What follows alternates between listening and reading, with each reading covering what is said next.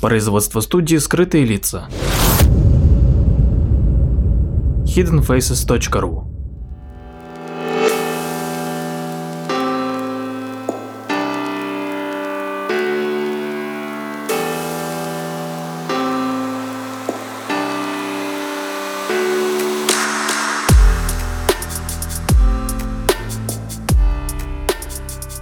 Здравствуйте, с вами Владимир Марковский и очередной выпуск передачи «Прожектор восприятия».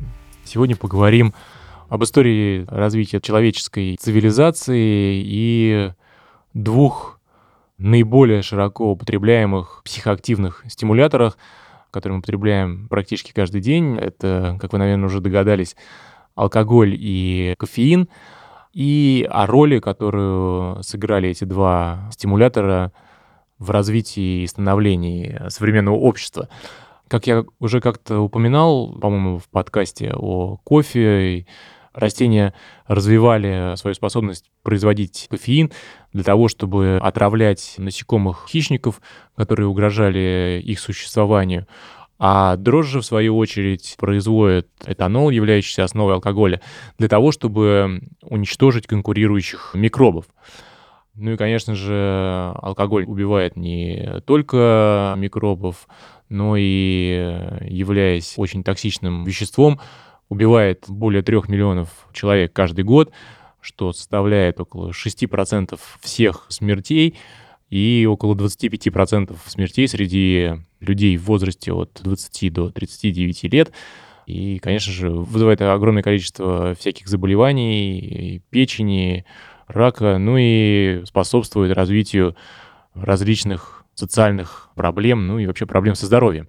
Но в то же самое время некоторые исследователи предполагают, что алкоголь, возможно, стоял у самих истоков развития нашей цивилизации, конечно же, по причине именно своей токсичности, поскольку он давал ранним Homo sapiens преимущество выживания, связано это с тем, что человеку на ранних стадиях было тяжело очистить должным образом воду или приготовить пищу как раз-таки из-за большого количества опасных микробов. А антисептические качества алкоголя делали еду и воду безопасными или менее опасными для потребления, несмотря на сопутствующие риски. И даже наши предки-приматы как стало известно благодаря различным исследованиям, потребляли этанол в разлагающихся плодах. Кроме антисептического эффекта, конечно же, был эффект некоторой легкости, которая позволяла ранним людям проще социализироваться. И, кстати, Роберт Дадли, автор гипотезы пьяной обезьяны, считает, что злоупотребление алкоголем в современном обществе возникает как раз-таки из-за несоответствия между доисторической и современной средой. Люди вначале получали алкоголь из диких растений. Например, пальмовое вино человек стал гнать где-то в 16 тысячелетии до нашей эры, а чилийский алкогольный напиток из дикого картофеля 13 тысяч лет до нашей эры. Исследователи недавно выдвинули гипотезы, что как раз-таки стремление к стабильному снабжению алкоголем и стало одной из главных причин для возникновения сельского хозяйства, его развития и, собственно, для становления некочевой цивилизации. Остатки на керамике в археологических раскопках в Китае свидетельствуют о том, что человечество начало употреблять рисовое вино где-то с 7 тысяч лет до нашей эры, а рис, нужный для его производства, начал домашниваться где-то за тысячу лет до этого. Но жители Китая сделали переход к сельскому хозяйству позже, примерно в то время, когда появились свидетельства о том, что они стали пить рисовое вино. Как раз-таки одомашнивание растений было обусловлено желанием человека иметь большее количество алкогольных напитков. Раньше, например, считалось, что человечество одомашнило пшеницу для хлеба, а пиво было всего лишь побочным продуктом. Но есть многочисленные свидетельства того, что до эпохи просвещения европейцы пили алкоголь в течение всего дня. Получается, что алкоголь человек начал употреблять самые ранние стадии развития цивилизации, а употребление кофеина началось на более поздней стадии, и потребление чая, в котором тоже содержится большое количество кофеина, в Китае датируется по меньшей мере тремя тысячами лет до нашей эры.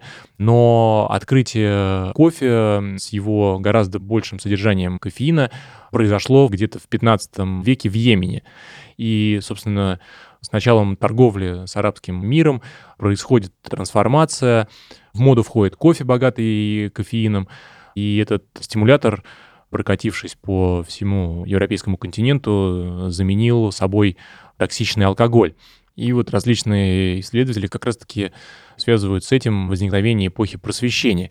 И, как выразился один из писателей, влияние внедрения кофе в Европу в 17 веке было особенно заметно, поскольку наиболее распространенными напитками того времени даже на завтрак были слабые, слабые виды пива и вина поскольку оба были гораздо безопаснее, чем вода, которая могла быть загрязнена микробами.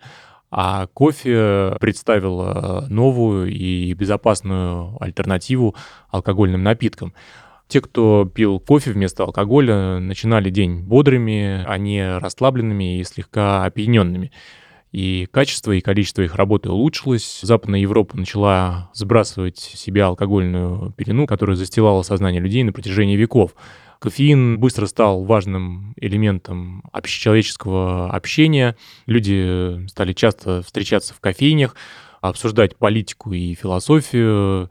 А после бостонского чаепития, например, многие американцы выбрали кофе с его повышенным содержанием кофеина. И Томас Джефферсон даже назвал кофе любимым напитком цивилизованного мира. По словам одного из историков, французская и американская революции были запланированы в кофейнях. Ну и, собственно, после этого все мы знаем, что произошла промышленная революция с ее взрывом инноваций и новых идей. Уровень жизни резко вырос, общество стало перестраиваться, возникли новые формы организации государства. Ну, а кофеин, и в частности кофе, так и остался наиболее широко потребляемым психоактивным препаратом во всем мире – и хоть алкоголь и дал цивилизации свое начало, и это, безусловно, помогло человеку на ранних стадиях, да и помогает человеку справляться со стрессом даже сейчас, но именно кофе, собственно, и кофеин дал нашей цивилизации просвещение и помогает нам достичь процветания и прогресса. Спасибо.